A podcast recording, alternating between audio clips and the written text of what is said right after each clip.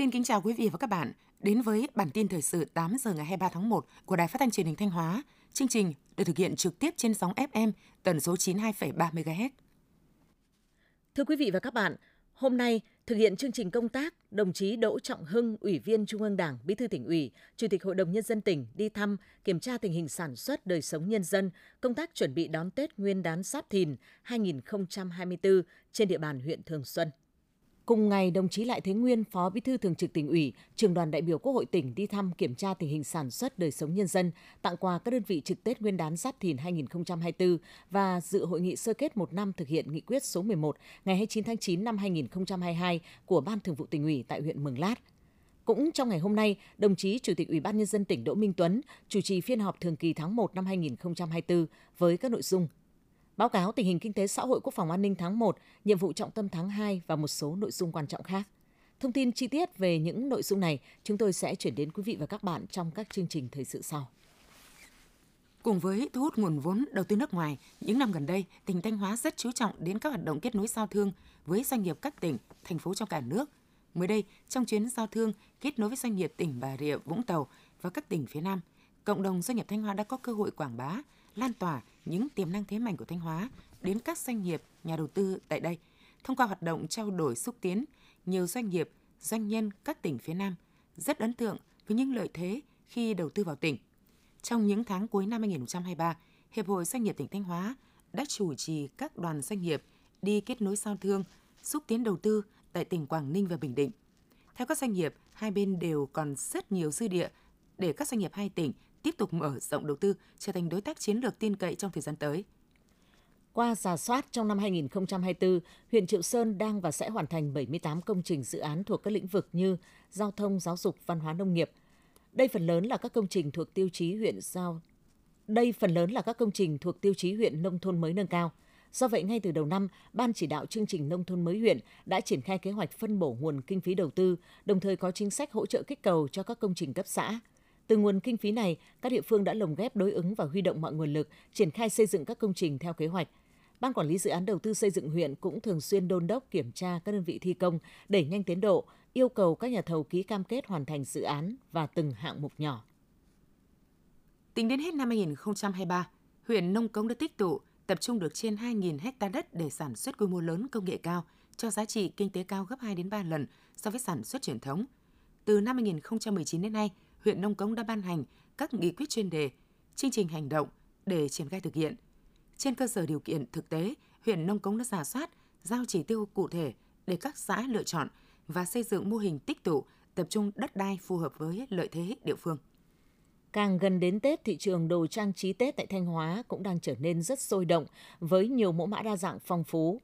Tại các gian hàng bán đồ trang trí Tết tại thành phố Thanh Hóa như cành mai, đào, mẹt tre, quạt giấy được bày bán đa dạng, giá dao động từ vài chục đến vài trăm nghìn đồng tùy kích thước.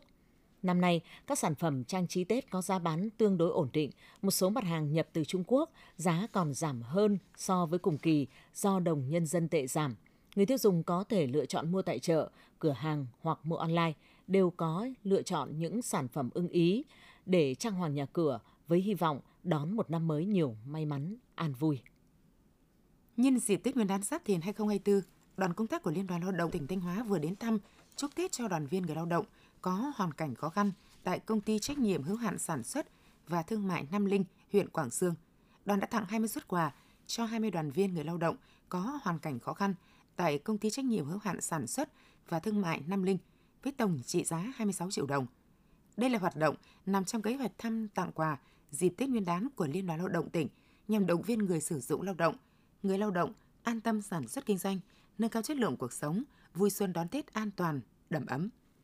Năm 2023, Bệnh viện Ung bướu tỉnh Thanh Hóa phát hiện và điều trị cho hơn 1.300 bệnh nhân bị ung thư đại trực tràng. Nếu như trước đây, người mắc ung thư đại tràng thường gặp ở độ tuổi trên 50, thì hiện nay đã ghi nhận rất nhiều ca bệnh mắc ung thư đại trực tràng khi còn rất trẻ, dưới 40 tuổi.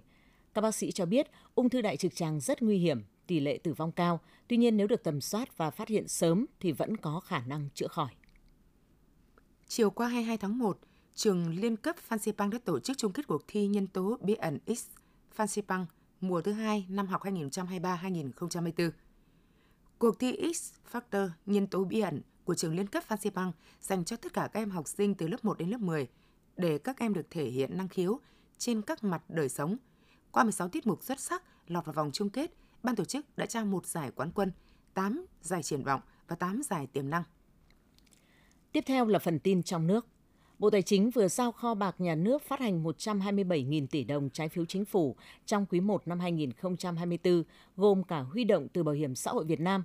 Bộ Tài chính chỉ đạo hệ thống kho bạc nhà nước bám sát kế hoạch huy động vốn được giao, chủ động xây dựng lịch biểu phát hành – đồng thời tiếp tục nắm bắt tình hình thu chi, kế hoạch trả nợ gốc của ngân sách trung ương và diễn biến tình hình thị trường để kịp thời tham mưu với Bộ Tài chính các giải pháp huy động vốn trái phiếu chính phủ với khối lượng kỳ hạn lãi suất phát hành phù hợp, đảm bảo duy trì ổn định hoạt động thị trường trái phiếu chính phủ.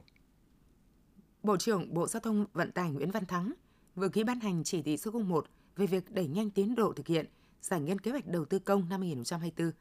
Cụ thể, các chủ đầu tư, ban quản lý dự án khẩn trương triển khai, phân khai dự toán, chi theo kế hoạch được giao cho các dự án đúng tiến độ yêu cầu, xử lý nghiêm cán bộ, phòng ban không tuân thủ quy trình giải ngân, gây khó khăn cho đơn vị khi làm thủ tục thanh toán. Cùng đó, căn cứ kế hoạch giải ngân chi tiết hàng tháng đã được Bộ chấp thuận để làm cơ sở chỉ đạo, điều hành thực hiện, phấn đấu giải ngân trên 95% kế hoạch vốn được giao theo chỉ đạo của Thủ tướng Chính phủ, trong đó các dự án có nguồn vốn kéo dài từ kế hoạch năm 2023 phải giải ngân toàn bộ trước ngày 31 tháng 12 năm 2024. Ủy ban nhân dân thành phố Hà Nội vừa trình Thủ tướng xem xét điều chỉnh chủ trương đầu tư dự án đường sắt đô thị Nam Thăng Long Trần Hưng Đạo. Thành phố đề xuất tổng mức đầu tư dự án gần 35.590 tỷ đồng, tăng hơn 16.000 tỷ so với tổng mức được phê duyệt năm 2008. Trong đó, vốn vay ODA sau điều chỉnh hơn 29.670 tỷ đồng, vốn đối ứng của Hà Nội hơn 5.910 tỷ đồng – về thời gian hoàn thành, Ủy ban nhân dân thành phố Hà Nội đề xuất thực hiện dự án đến năm 2031, cụ thể vận hành năm 2029 và 2 năm đào tạo, bảo dưỡng. Theo số liệu từ Ngân hàng Nhà nước, đến nay toàn hệ thống có hơn 180 triệu tài khoản thanh toán cá nhân đang hoạt động. Các hình thức thanh toán không dùng tiền mặt tăng cao, bao phủ tới các khu vực nông thôn biên giới, hải đảo. Trong đó, thanh toán qua Internet, mobile và phương thức QR code tăng trưởng nhanh, Đến nay đã có 85 tổ chức cung ứng dịch vụ thanh toán, triển khai dịch vụ thanh toán qua Internet và 52 tổ chức thực hiện qua mobile. Tăng trưởng về số lượng giao dịch thanh toán qua Internet và mobile, bình quân qua các năm lần lượt đạt mức 46,48%, 90,12%. Theo báo cáo nhanh của Cục Thủy lợi, Bộ Nông nghiệp và Phát triển Nông thôn, khu vực Trung Du và Đồng bằng Bắc Bộ đã lấy nước cho gieo cấy vụ đông xuân 2023-2024 được hơn 198.000 ha, trên 492.946 ha, đạt 40,2%. Cục Thủy lợi đề nghị Sở Nông nghiệp và Phát triển Nông thôn các tỉnh, thành phố chỉ đạo các đơn vị quản lý khai thác vận hành tối đa các phương tiện lấy nước để đưa nước lên ruộng, phân đấu cơ bản hoàn thành kế hoạch lấy nước trong đợt 1, đồng thời tích trữ vào hệ thống kênh mương, các vùng trũng, ao hồ. Góp phần vào nỗ lực ứng phó với tình trạng biến đổi khí hậu tại Việt Nam, chương trình thúc đẩy tài chính khí hậu Việt Nam công bố 11 dự án được chọn tham gia vào giai đoạn 2 của chương trình. Các dự án này đến từ các lĩnh vực khác nhau như năng lượng sạch và chuyển dịch năng lượng, phương tiện giao thông điện, nông nghiệp, lâm nghiệp và các hình thức sử dụng đất khác, kinh tế tuần hoàn và quản lý chất thải – chương trình thúc đẩy tài chính khí hậu Việt Nam là một trong những nỗ lực của chính phủ Anh nhằm giúp Việt Nam thực hiện các cam kết của Thủ tướng Phạm Minh Chính tại hội nghị thượng đỉnh về biến đổi khí hậu của Liên Hợp Quốc lần thứ 26 ở Glasgow vào năm 2021. Sau hàng loạt vụ cháy gây hậu quả nghiêm trọng xảy ra trong thời gian gần đây, các phường của quận Hoàn Kiếm, Hà Nội đẩy mạnh triển khai các mô hình hộ gia đình an toàn phòng cháy chữa cháy theo phương châm 4 tại chỗ, tổ liên gia an toàn phòng cháy chữa cháy, khu trung cư nhà tập thể an toàn phòng cháy chữa cháy. Trong đó, tập trung việc vận động các hộ gia đình mở lối thoát nạn tại tất cả các song sắt, chắn cửa sổ, lồng sắt, chuồng cọp bằng nhiều hình thức phong phú. Theo đại diện đội cảnh sát phòng cháy chữa cháy công an quận Hoàn Kiếm, sau khi được tuyên truyền, nhiều người dân ở khu vực phố cổ đã chủ động tháo rỡ chuồng cọp, mở lối thoát hiểm an toàn phòng cháy chữa cháy. Theo thông tin từ Đài khí tượng Thủy Văn tỉnh Lạng Sơn, từ 16 giờ ngày 22 tháng 1, nhiệt độ trên đỉnh Mẫu Sơn, huyện Lộc Bình tỉnh Lạng Sơn giảm xuống còn 0 độ C, kèm theo mưa nên đã xuất hiện băng giá. Trước tình hình trên, chính quyền cơ quan chức năng tỉnh Lạng Sơn khuyến cáo người dân cần chủ động các biện pháp phòng chống rét, giữ ấm cơ thể. Các cơ sở giáo dục căn cứ vào tình hình thời tiết ở từng khu vực để cho học sinh nghỉ học hay đến lớp theo quy định. Người dân ở khu vực núi cao không nên thả rông gia súc trong rừng, tăng cường thức ăn để giữ ấm và tăng sức đề kháng cho vật nuôi. Những thông tin vừa rồi cũng đã khép lại chương trình thời sự của Đài Phát thanh và Truyền hình Thanh Hóa. Xin kính chào và hẹn gặp lại quý vị và các bạn trong những chương trình sau.